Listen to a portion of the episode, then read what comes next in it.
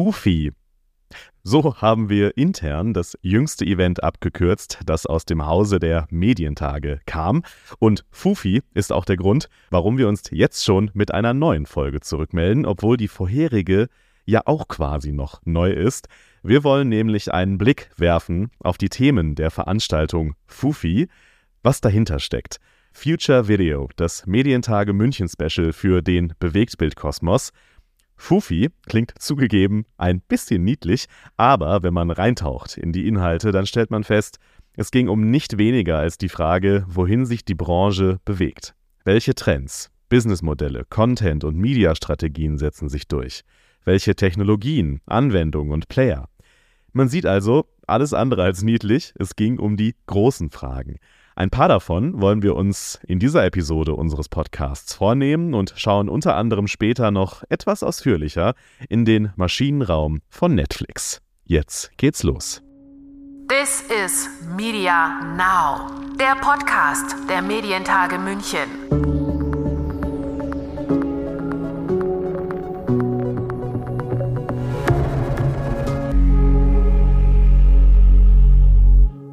Mein Name ist Lukas Schöne und ich begrüße euch zu dieser Folge von This is Media Now.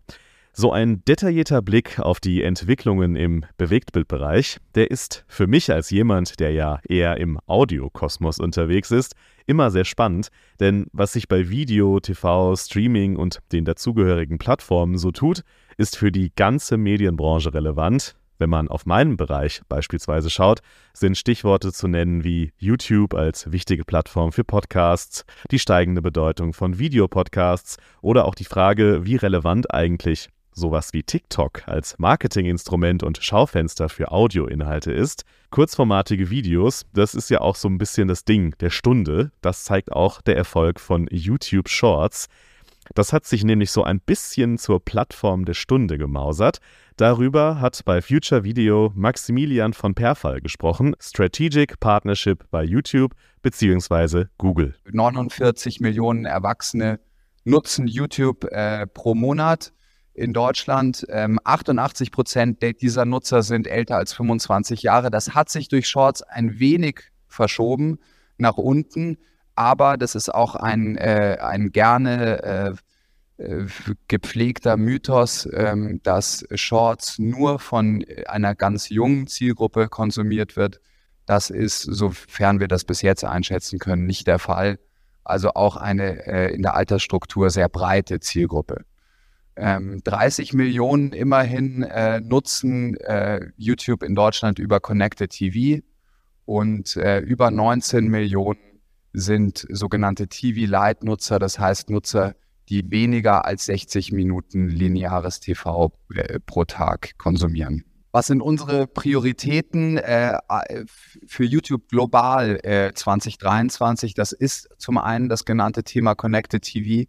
Das ist äh, zum anderen das Thema Shoppable YouTube, also wie können Marken direkt über YouTube äh, ihre Produkte verkaufen. Und äh, zentral, nicht ohne Grund das Thema YouTube Shorts, das wir heute besprechen. YouTube Shorts, was ist das?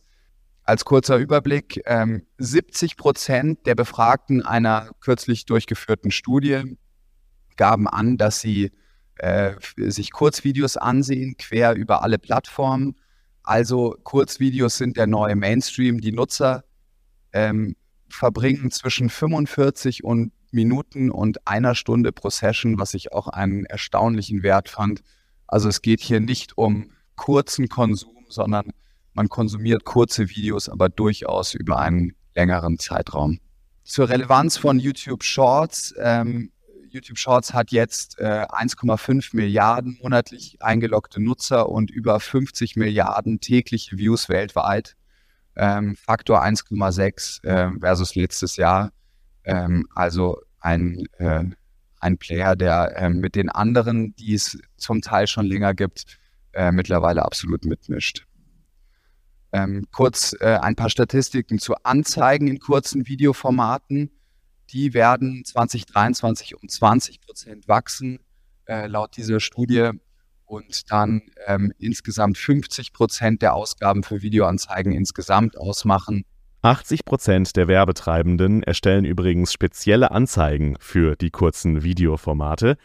Die sollen gewollt, roh sein, ungefiltert, unperfekt. All das macht diese Formate aus, weil sie so Nahbarkeit erzeugen. Man könnte also insgesamt meinen, kurze Videoformate wie bei YouTube Shorts und vor allem natürlich auch bei TikTok sind die Zukunft im Bewegtbild. Schnell und leicht konsumierbar auf dem Smartphone. Für Haruka Gruber, Senior Vice President Media bei The Zone, ist das aber nicht die alleinige Wahrheit. Ich glaube, dass die Social-Media-Plattformen tendenziell überindexieren, was Diskussionen anbelangt. Da sind vielleicht auch Player wie wir oder Netflix selbst schuld, weil wir nicht zu viel über unsere Zuschauer verraten. Aber es ist nun mal de facto so, wenn The Zone ein großes Fußballspiel hat, wir geben ja keine fixen Zahlen bekannt oder noch nicht, ähm, aber wir haben signifikant siebenstellige Zuschauer, von denen 80 Prozent unter 49 sind. Wir haben 70 Prozent unter 45, 60 Prozent unter 30 oder 35, äh, die wirklich von Minute 1 bis 90 sich so ein Spiel anschauen. Wenn Netflix die Zahlen herausgeben würde, würden wahrscheinlich auch die Zahlen beeindruckend sein der jungen Audience. Sprich, ja, Social Media, TikTok ist mega relevant, aber so wie Studie VZ vor 20 Jahren, Facebook, dann Insta, dann TikTok, ich sehe da jetzt nicht einen extremen Shift an, andersherum formuliert. Ich glaube, es gibt viele Analysen, die besagen, dass auch junge Leute sehr lange vor Big Screen im Wohnzimmer sitzen, ohne TikTok, vielleicht Second Screen. Äh, sprich, und diese Kraft, diese Big Screen-Kraft und auch diesen, diesen, diesen Pull-Kraft, die Big Screen hat, das sollten wir nicht kleiner reden, als es ist, ohne jetzt den Kollegen mit TikTok etwas Böses äh, anhaben zu wollen. Das ist nun mal mega relevant. Ähm, entsprechend ist, glaube ich, die große Herausforderung für alle Publisher und Plattformen, da einfach mehr etwas mehr Transparenz heranzubringen, Vergleichbarkeit. Ähm, ich glaube, äh, Kerstin von der AGF, Niedauer Kopf, war ja auch hier und hat ganz kurz angeteasert gehabt.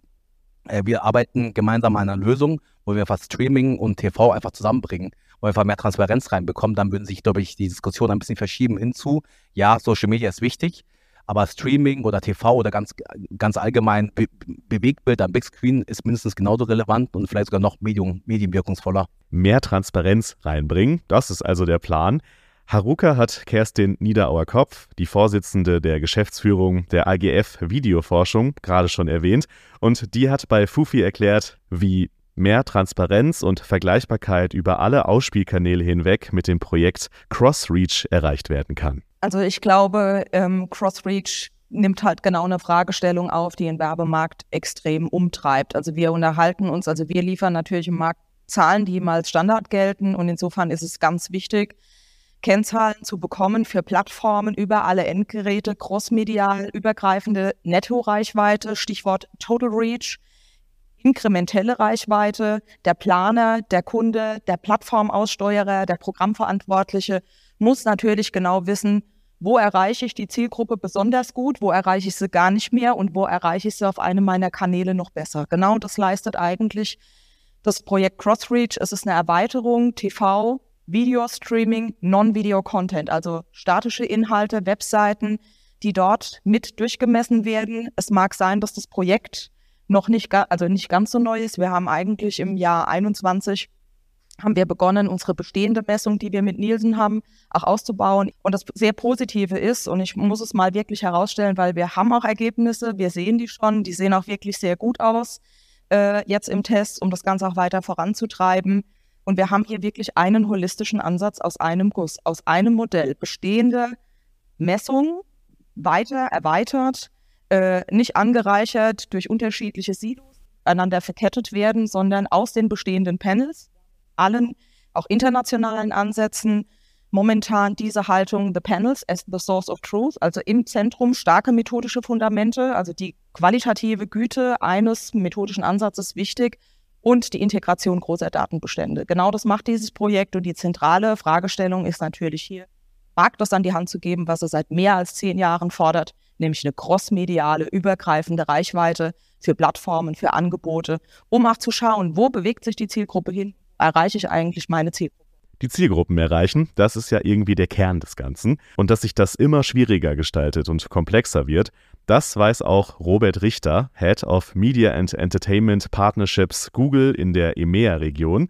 In der Funktion verantwortet er unter anderem die Partnerschaften bei Google TV und hat im Gespräch mit Moderatorin Vera Cornett seine Sicht auf das Ökosystem erläutert. Ich glaube, als Inhalteanbieter und ähm, das, was du eben gesagt hast, zu Saison ist, glaube ich, sehr wichtig. Ähm, man muss heute mit seinen Inhalten auf allen Ausspielwegen, auf allen Plattformen äh, wie, oder Intermediären, wie auch immer man sie nennen möchte, vertreten sein, um ähm, seine Zielgruppen zu erreichen. Und äh, das ist, glaube ich, extrem komplex geworden. Ähm, ich bin unter anderem zuständig für Google TV. Wir denken da sehr, sehr viel drüber nach. Ähm, also wie finden eigentlich Konsumentinnen und Konsumenten, ich habe es eingangs gesagt, noch Inhalte? Ähm, und auch wir leben Inhalte nebeneinander. Ja, also äh, jeder kennt das von sich selbst zu Hause. Man kommt abends nach Hause nach einem langen Arbeitstag oder Sport, wie auch immer. Ähm, man ist entweder in einer Lean Forward oder einer Lean, Lean Backward ähm, äh, äh, Consumption Haltung. Und ähm, bei Google TV vereinen wir beides. Also wir sagen, VOD lebt neben linear, lebt neben fast, ähm, auch in Zukunft dann. Und alle ähm, Consumption Forms sind vereint in einer, ähm, in einer Oberfläche, in einer Plattform sozusagen. Und das ist, glaube ich, auch, also so sehen wir die Zukunft äh, der Mediennutzung, dass es nicht getrennt ist. Also viele Plattformen trennen das ja noch. Ne? Man hat eine lineare äh, Consumption und dann muss man in einen VOD-Bereich wechseln. Aber das ist ja nicht die Realität. Wir alle konsumieren Inhalte auf unseren Smartphones, äh, in unseren Autos, in, äh, in Zukunft vielleicht ähm, auf anderen Endgeräten, die wir noch gar nicht kennen. Wir sprechen über 2030, ist lange hin. Ähm, und wir denken viel darüber nach, wie können wir das vereinfachen am Ende für die Nutzerinnen und für den Nutzer. Auch so der, ja, der Unterschied, wenn ich jetzt nach dem gefragt hätte, UX bei Google TV zum Vergleich zu anderen ähm, Angeboten, also dass man dort einfach beide Welten schon jetzt schon vereinen möchte? Ist das so ein bisschen der äh, ja, also es gibt, glaube ich, eine Accenture-Studie, die sagt irgendwie, dass äh, 60 Prozent der Nutzerinnen und Nutzer extrem, ähm, ich sage jetzt mal, ähm, ich sage es in meinen Worten, genervt sind davon, dass sie zwischen ähm, Apps und VOD-Anbietern oder linearen Anbietern wechseln müssen. Ähm, und ähm, genau das ist das, wir sind Content Forward. Das heißt, wir stellen den Content in den Mittelpunkt. Ähm, natürlich die Consumption, also die, die eigentliche Nutzung der Inhalte, findet in den Apps der Partnerinnen und Partner statt. Also wenn ich ein, mich für einen The Zone-Inhalt oder für einen Waipu-Inhalt entscheide, dann findet die, das, die Nutzung natürlich in der jeweiligen App statt und auch die Monetarisierung, das ist vollkommen klar. Ähm, wir helfen dann aber natürlich mit Subscriber Growth, mit Churn Reduction. Äh, wir haben gemeinsame, ja, wenn man so möchte, Businesspläne mit, mit unseren Partnern, wo wir eben genau darüber nachdenken. Der Content wird immer mehr im Zentrum stehen. In die Richtung argumentierte bei Fufi auch BLM-Präsident Dr. Thorsten Schmiege beim Ausblick darauf, wie sich der Bewegtbildkosmos 2030 gestalten wird. Sie hatten ja ursprünglich gefragt, wie, wie sehen wir das äh, Bewegtbild, das Fernsehen im Jahr 2030? Wir hatten jetzt auf den letzten äh, Medientagen äh, dazu eine interessante Diskussion. Ich äh, vermute auch in diesem äh, kommenden Oktober wird das auf den Medientagen äh, großes Thema sein. Das Spannende war nicht, äh, aus, aus meiner Sicht, äh, das, was eben so anklang. Der, der Nutzer will immer weniger wissen, äh, schaut er jetzt Fernsehen, also linear oder, oder schaut auf Abruf, sondern ihm geht es ja äh, schwerpunktmäßig um den Inhalt. Ja, dass diese Grenzen in Zukunft äh, eher verwischen werden, aber gleichzeitig das Interesse des äh, oder vieler äh, Zuschauerinnen, die, die setzen sich vor den Fernseher, äh, lehnen sich zurück und wollen unterhalten werden. Die wollen eben nicht was suchen, ja, sondern die wollen wirklich äh, Vorschläge kriegen, äh, mitgenommen werden und ob das jetzt linear ist oder, oder äh, auf Abruf äh, ein KI dahinter ist oder äh, das, das ist sozusagen die, die Zukunftsfrage. Und ich glaube, das, das wird im Jahr 2030 viel stärker oder viel weniger eine Rolle spielen, ob es linear ist oder nicht. Äh, insofern sind diese ganzen Umfragen, die wir heute Morgen auch gesehen haben, die ja noch sehr stark da differenzieren. Das wird wahrscheinlich äh, in, in ein paar Jahren äh, gar nicht mehr so entscheidend sein. Und da ist eher die Frage, von wem kommt der Inhalt und äh, der, der Ausspielweg, das äh, ist dann sozusagen äh, einfach nur eine Form der, der denkbaren Nutzung dieses Inhalts. Ja, natürlich treiben vor allem technologische Neuerungen diese ganzen Entwicklungen maßgeblich mit. Christian Russ, Head of Sales Dach bei Samsung Ads, bezieht das vor allem auch auf die Verbreitung von Smart TVs in den Haushalten.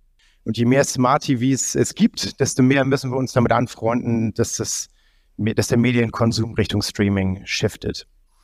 Äh, was uns dabei natürlich besonders interessiert, nicht nur bei Samsung Ads, sondern auch alle, die im Free Ad-Supported Streaming mitspielen, ist, ob man damit auch Geld verdienen kann. Äh, und wir haben hier mal die kostenlosen äh, Streaming-Angebote und das lineare Fernsehen zusammengefasst und mal geschaut, wie viel der Nutzungszeit dabei eben auf kostenloses Streaming entfällt und wie viel auf lineares Fernsehen. Ich weiß, die Statistik hinkt ein wenig, denn es gibt auch kostenlose Streaming-Angebote, in denen es keine Werbung gibt. Und es gibt auch kostenpflichtige Streaming-Angebote, in denen es jetzt Werbung gibt, wenn auch noch wenig. Aber trotzdem ist es, glaube ich, ganz interessant zu sehen, dass äh, bei der gesamten Nutzungszeit äh, die kostenlosen Streaming-Angebote eben schon ein Drittel der Zeit ausmachen, wenn man sie mit linearem Fernsehen zusammenrechnet. Äh, Wir sehen also, dass es durchaus eine Daseinsberechtigung für kostenloses Streaming gibt äh, und dass man eventuell damit Geld verdienen kann. Und wir sehen auch allgemein auf Smart TVs einen deutlichen Trend weg vom linearen TV zum Streaming. Hier schauen wir uns die letzten drei Jahre an. Da ist natürlich einiges passiert, was vielleicht den Fernsehkonsum gesteigert hat. In dieser Zeit hat besonders das kostenpflichtige Streaming zugelegt, nämlich 51 Prozent haben mehr kostenpflichtiges Streaming genutzt als vorher. 40 Prozent haben aber auch mehr kostenloses Streaming genutzt. Und äh, insgesamt haben auch 9 Prozent auf Smart TVs mehr lineares äh, TV genutzt. Aber der Trend geht deutlich weg vom linearen TV zum Streaming auf diesen Geräten. Und wir sehen, äh, was auch ganz interessant ist, dass knapp 20 Prozent sagen, eventuell darf es in Zukunft noch mehr kostenloses Streaming sein. Heißt im Umkehrschluss aber auch, dass 80 Prozent sagen, vielleicht gebe ich auch noch mehr Geld für Streaming aus. Äh, es, die Welt ist also nie schwarz und weiß, aber kostenloses Streaming ist definitiv auf dem Vormarsch. Ein großes Thema bei Streaming, die Auffindbarkeit von Inhalten. Ob ich Ads schalte und sichtbarer werde mit meinem Content oder ob Public Value eine Rolle spielt. Möglichkeiten gibt es viele, auch für die Nutzer, die müssen sich ja nämlich entscheiden, was sie schauen wollen und brauchen dafür mitunter ganz schön lange, wer kennt's nicht. Und was für Lösungen es da gibt, das weiß unter anderem Bernd Riefler, der ist CEO von Veed Analytics. Das ist ein Market Intelligence Unternehmen für die Videoindustrie. Und Bernd und sein Team unterstützen ihre internationalen Kunden bei strategischen Produkt- und Content-Fragestellungen. Äh, Menschen sind der Grund äh, erstmal eigentlich äh, tendenziell faul äh, und, und, Veränderung ist immer schwierig. Und gerade das sieht man ja äh, bei dem Bewegtbildkonsum. Man muss sich nur vorstellen, äh, wenn man abends nach Hause kommt, dann es gibt auch so Theorien mit, dass man ein, ein Bucket eine Entscheidung am Tag hat und der ist dann einfach leer. Und dann will ich jetzt nicht große Veränderungen da vornehmen, zumal die, die Auswahlmöglichkeiten natürlich steigen. Ähm, hat man ja schon gehört, Kind der 80er, da, früher war das relativ simpel mit drei Kanälen, aber die Angebotsvielfalt, die Inhaltevielfalt ist extrem hoch. Ähm, und da muss man sich dann irgendwie durchnavigieren und da muss man Lust zu haben. Ähm, und wir haben ja auch bei den Jugendlichen vorher die Zeiten gesehen, äh, das, das spiegelt das ja ein Stück weit wieder. Ähm, wobei da, da würde ich einfach die Frage stellen, woran das liegt. Ne? Ist es jetzt die Angebotsvielfalt oder ist es einfach, weil die Jugendlichen äh, ihre Schwierigkeiten haben, überhaupt eine Entscheidung zu treffen? Aber das, was du gerade gesagt hast, diese Auffindbarkeit, die Relevanz, wie gelingt das? Wie, wie bleibt man relevant oder wie wird man besser auffindbar? Was hat man da für Möglichkeiten? Da kommt es, glaube ich, immer darauf an, äh, wie man betrachtet. Ne? Das, äh, das gibt natürlich der Unterschiede, ob ich dann ein, ein globaler Streamer bin, ob ich äh, ein lokaler Anbieter bin, äh, wie das auch wiederum unterschiedlich auf den verschiedenen Plattformen dann steht, stattfindet, was es technisch für Möglichkeiten gibt, was dann für alle Beteiligten natürlich eine Herausforderung ist, das entsprechend auszuspielen. Dann im nächsten Schritt dann natürlich auch Daten, dass ich überhaupt messen kann, ob das, was ich mir jetzt ausgedacht habe hinsichtlich Auffindbarkeit, ob das tatsächlich auch funktioniert. Ähm, äh, dass der Rückkanal da im Prinzip da ist. Äh, und dann gibt es die, ganz früher gab es natürlich die lineare Positionierung, ne, wo auf welcher äh, Kanalliste, auf welcher Position bin ich. Heute gibt es natürlich deutlich mehr. Also wir haben vorher bei Samsung gesehen, da gibt es dann kann ich Ads buchen, da kann ich meinen Content promoten. Äh, gibt natürlich auch viel, viel mehr Möglichkeiten. Ähm, wow, ganz, ganz äh, aktuell gestern ein Content Sampling bei der Magenta TV gestartet, wo dann bestimmte Inhalte vor die Paywall gezogen werden. Ähm, da gibt es, glaube ich, keine Grenzen und äh, da kann man eigentlich kreativ sein und sich ausprobieren. Kreativ sein und sich ausprobieren. Das ist in diesem Markt sicher das A und O, der sich so stark wandelt, indem es immer wieder neue Entwicklungen gibt. Klang fast wie ein Schlusswort für diesen Podcast, war es aber noch nicht, denn jetzt hört ihr noch ein Gespräch, das Moderator und Medienfachjournalist Jörn Krieger bei Future Video mit Elmar Nubbemeyer geführt hat, dem Director of Product Management bei Netflix. Und die beiden nehmen euch mit in den Maschinenraum des Streaming-Riesen. Sehr spannend. Übrigens, wer Fotos von Fufi sehen will und nochmal nachlesen will, welche Erkenntnis es bei dem Event noch so gab, für den verlinke ich den Live-Blog zum Nachlesen in den Show Notes. Von mir war es das an dieser Stelle. Macht's gut, bleibt stabil und bis zum nächsten Mal. Und jetzt Insights von Netflix.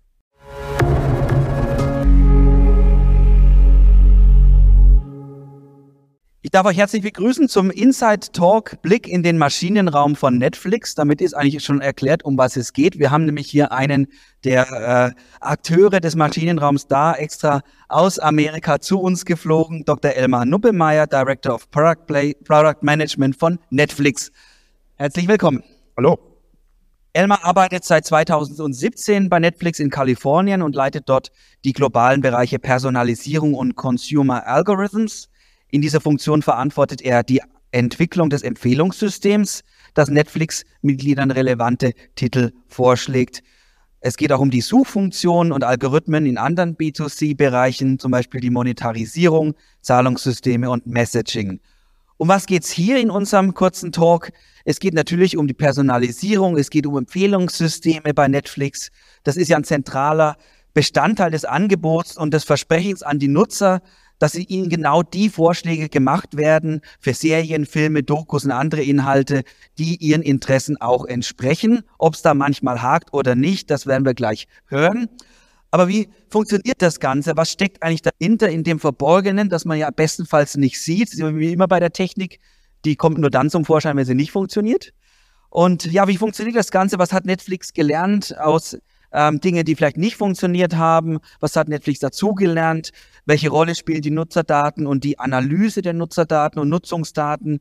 Und ähm, wie könnt ihr damit nicht nur Erfolge nachvollziehen, sondern vielleicht sogar vorhersagen? Jetzt wird interessant. Also kann man anhand der Nutzungsdaten schon vorhersagen, das wird ein Hit oder das wird keiner. Und das ist auch gleich meine Einstiegsfrage. Ihr habt ja schon viel Erfahrungen jetzt mit großen Erfolgen gehabt. Vor allem sehen wir mal über den Film- und Serienbereich, gerade im äh, Bereich der Originals. Was war zuletzt vielleicht überraschend ein Riesenerfolg bei Netflix, mit dem ihr gar nicht gerechnet habt? Und welche Produktion kam wieder erwarten gar nicht gut an? Ja, also Überraschungen gibt es natürlich immer viele. Ähm, jetzt so das Beispiel, was ich vielleicht erwähnen würde, das heißt nicht die größte Überraschung, aber ähm, vielleicht der Ausmaß ist ein bisschen überraschend, nämlich ähm, Queen Charlotte, das ist jetzt gerade gelauncht, ist so ein Spin-off von Bridgerton und die Leute, also es ist echt global, lieben einfach dieses Franchise und alles drumrum. Und ähm, also ich glaube, der Ausmaß, wie populär das ähm, dieser Titel ist und diese und alles drumrum war eine Überraschung. Ähm, auf der ähm, ja, Flop-Seite, Flop ist immer so ein bisschen schwierig, weil ähm, irgendjemand irgendwo auf der Welt gibt es schon äh, immer jemanden, der dem was gefällt. Irgendjemand aber, liebt das immer. Ne? Genau, also irgendjemand liebt es immer, aber vielleicht, äh, was eher eine Enttäuschung war für uns, war ähm, Titel äh, Kaleidoscope.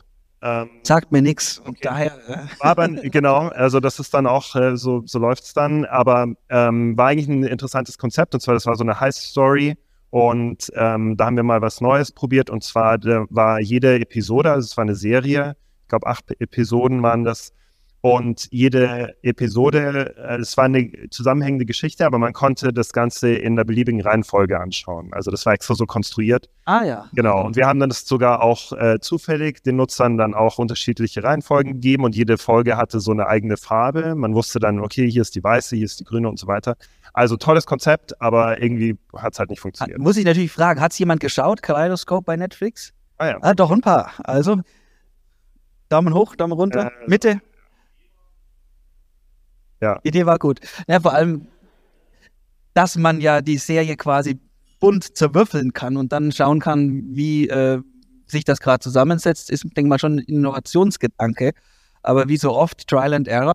Und im besten Fall lernt man da draus. Daher sind oftmals natürlich die Misserfolge fast noch besser als die Erfolge, weil man mehr draus lernen kann. Aber ich habe es eingangs schon erwähnt, die Nutzungsdaten sind natürlich wichtig bei euch, um äh, zu analysieren, weshalb eine Produktion gescheitert ist oder natürlich im besten Fall tatsächlich ein großer Erfolg wurde. Ähm, welche Rolle spielen denn die Nutzungsdaten bei Netflix? Also absolut zentral. Letztlich ähm, ist, was unser Ziel ja ist als Unternehmen, ist, ähm, Leute zu unterhalten und ähm, den Mitgliedsbeitrag, den die Mitglieder zahlen jeden Monat, wollen wir eben bündeln und in Unterhaltung umwandeln.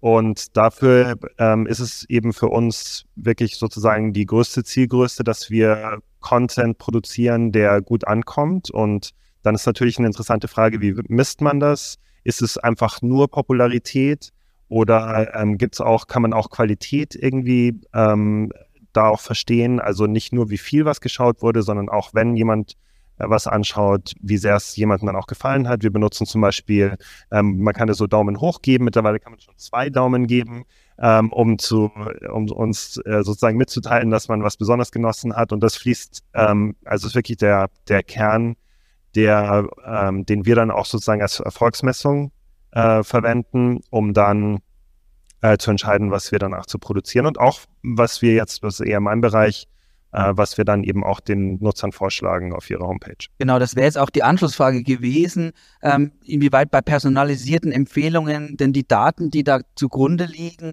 generiert, ausgewertet und verwendet werden. Also Stichwort wirklich jetzt konkret die personalisierten Empfehlungen. Wie macht ihr das mit den Daten und wie bekommt ihr das hin, dass das im besten Fall tatsächlich funktioniert? Ja, ähm, also vielleicht mal das vorweg zu sagen, wir verwenden keine externen Daten. Also alles, was wir sozusagen brauchen, um gut personalisieren zu können, passiert einfach auf der Plattform. Und das Wichtigste oder die wertvollsten Daten, die wir haben für die Personalisierung, ist, äh, was man selbst, welche Titel man zuvor geschaut hat. Und ähm, wenn wir das von allen Nutzern wissen, dann können wir eben letztlich, wenn ich weiß, dass du zum Beispiel Stranger Things und Dark geschaut hast und ich habe das auch, diese beiden Titel geschaut und dann hast du noch dazu die Kaiserin vielleicht geschaut und ich habe ähm, im Westen nichts Neues.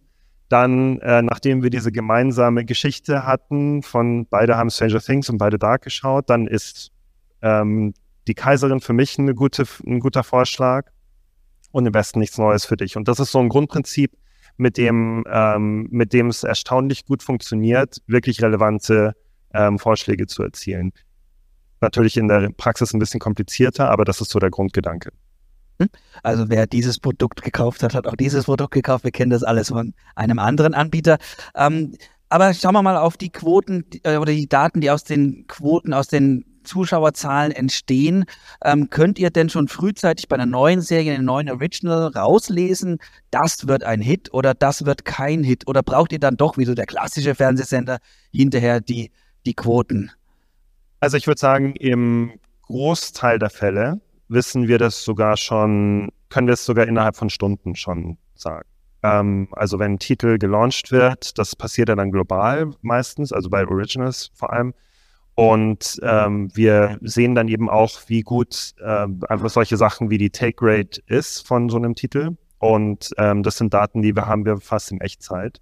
Und damit kann man schon ähm, ganz gut abschätzen. Zum Teil wissen wir es sogar schon, bevor ein Titel launcht, weil ähm, die Mitglieder ja auch den Titel äh, entdecken können in der App. Und also wir haben zum Beispiel so Coming Soon oder Neu Neues entdecken.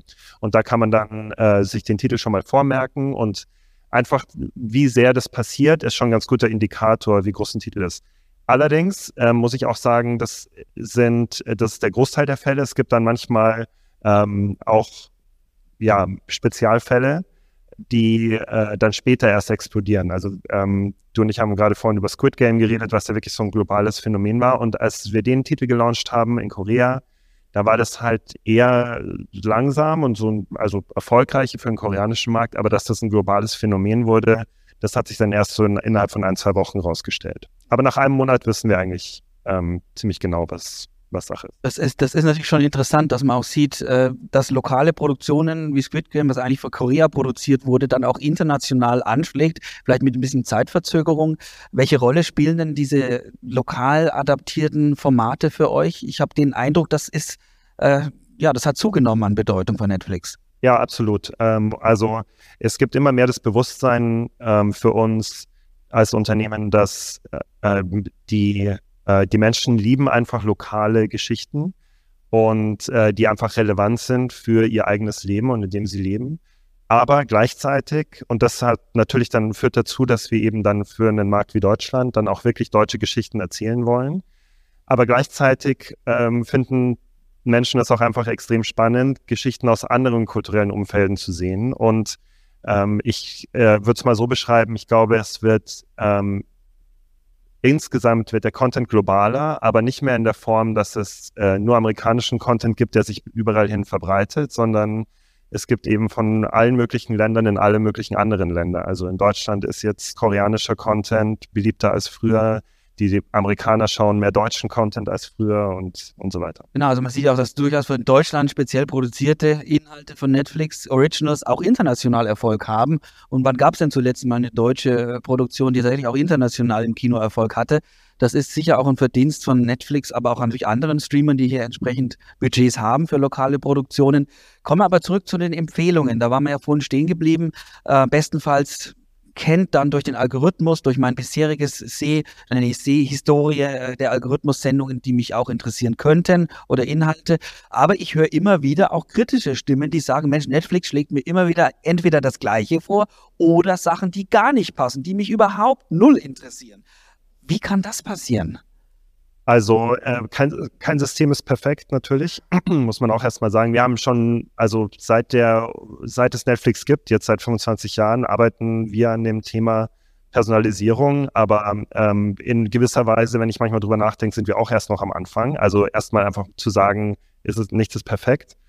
Aber zum Teil haben wir zum Beispiel auch gelernt, dass es ähm, manchmal sehr hilfreich sein kann, auch mal ein bisschen ähm, mehr Diversität äh, in das System äh, sozusagen willentlich äh, zu injizieren, weil man auch nicht will, dass, also wenn du jetzt nur Kochsendungen schaust zum Beispiel, dann ähm, irgendwann gibt es halt auch, selbst bei einem tiefen Katalog wie Netflix, gibt es halt auch nichts mehr zu finden. Und insofern ist es auch wichtig, dass man den Mitgliedern auch immer hilft, was Neues zu entdecken. Und es klappt halt manchmal und manchmal nicht. Aber ähm, das ist auf jeden Fall auch ein Element, warum manchmal man was sieht, was vielleicht nicht so direkt passt. Also ich höre daraus, dass der Algorithmus auch nichts ist, was statisch ist, sondern immer wieder angepasst und verbessert wird. Ist das so, dass der Algorithmus, dieser Empfehlungsalgorithmus äh, immer wieder neu justiert wird, nachjustiert wird? Ja, also andau im laufenden Band sozusagen. Und ähm, Aktuell zum Beispiel eine Priorität, die wir ähm, als, an denen wir als Team arbeiten, ist, dass wir tatsächlich die Algorithmen noch öfter anpassen, also fast schon in Echtzeit. Ähm, je nachdem, wenn man irgendwie mit dem Produkt interagiert, dass wir dann die Empfehlungen gleich wieder aktualisieren.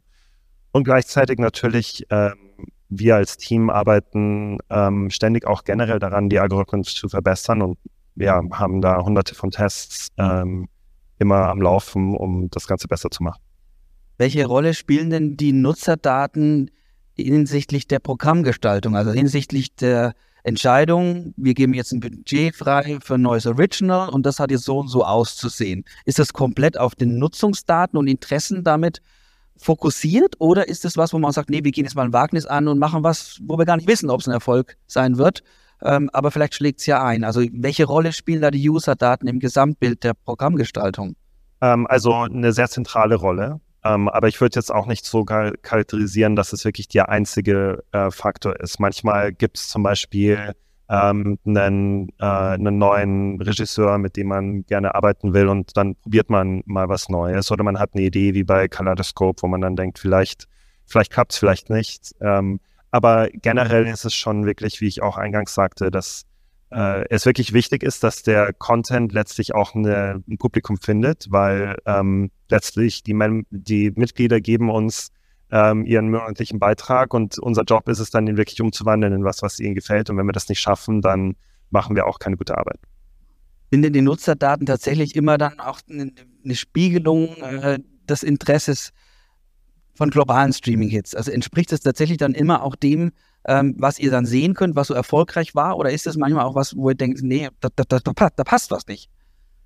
Also was ähm, vielleicht manchmal ein bisschen schwierig ist, auseinanderzuhalten, ist, äh, es gibt schon so Fälle, die, ähm, wo ein Titel viel geschaut wird, aber wo man sich dann auch nicht sicher ist, hat der jetzt wirklich ähm, das Ziel erreicht, das, das wir eigentlich erreichen wollten. Also war der, hat er zum Beispiel die Qualität wirklich erreicht, die wir da ähm, und dann wird es halt natürlich auch ein bisschen schwerer messbar. Also wir benutzen dann eben diese Ratings mit den, mit den Thumbs und äh, oder mit den Daumen hoch und äh, versuchen auch generell, wir machen auch viel Forschung und auch Zielgruppenforschung.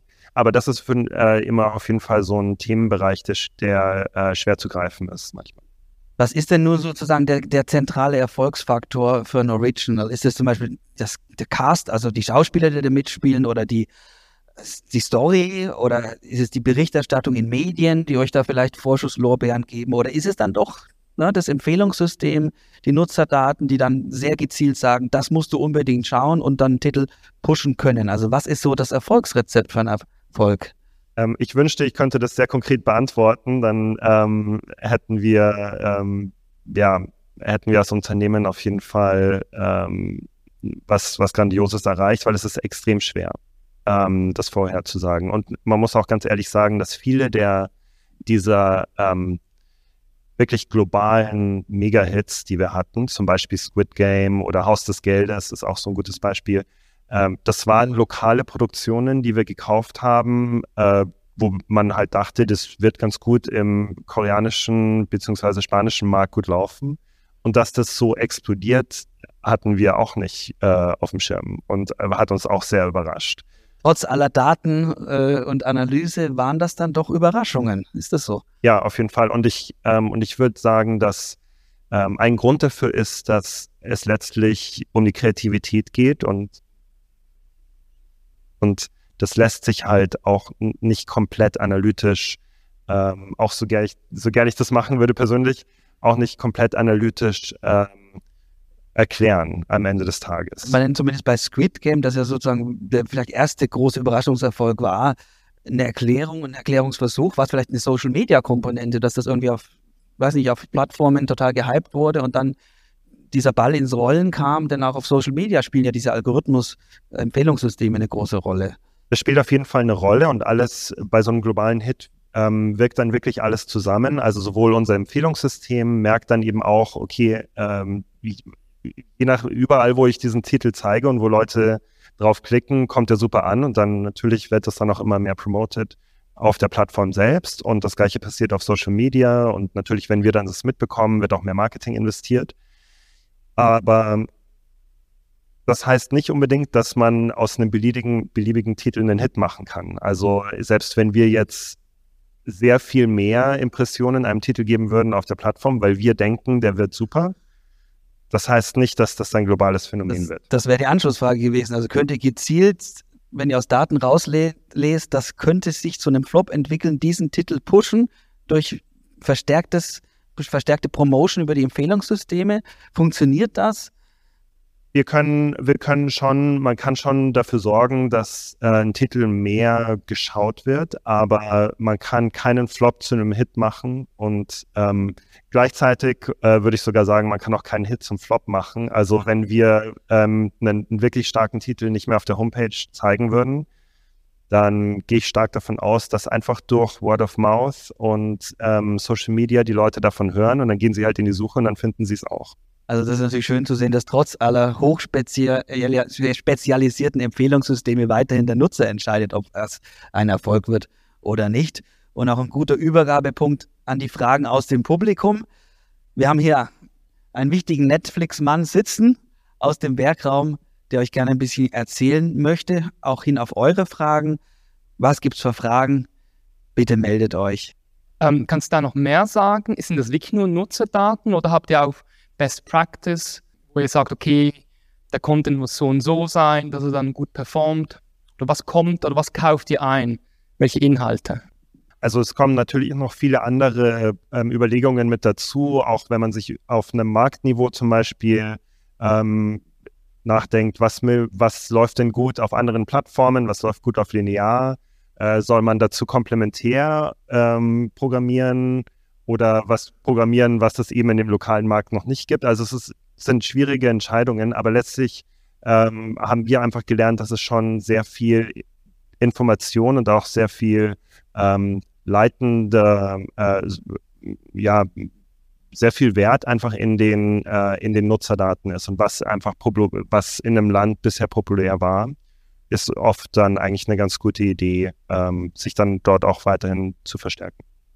So, hier spielen die lokalen Präferenzen, lokalen Gegebenheiten des Marktes eine Rolle. Ich glaube, das ist etwas, was gerade die amerikanischen Anbieter zur Anfangszeit der großen Streaming-Phänomene nicht so beachtet hatten und jetzt verstärkt dann auch in die lokalen Märkte reingehen. Über lokale Teams natürlich auch, die lokal die Märkte bearbeiten und auch lokal produzieren und Budgets vergeben.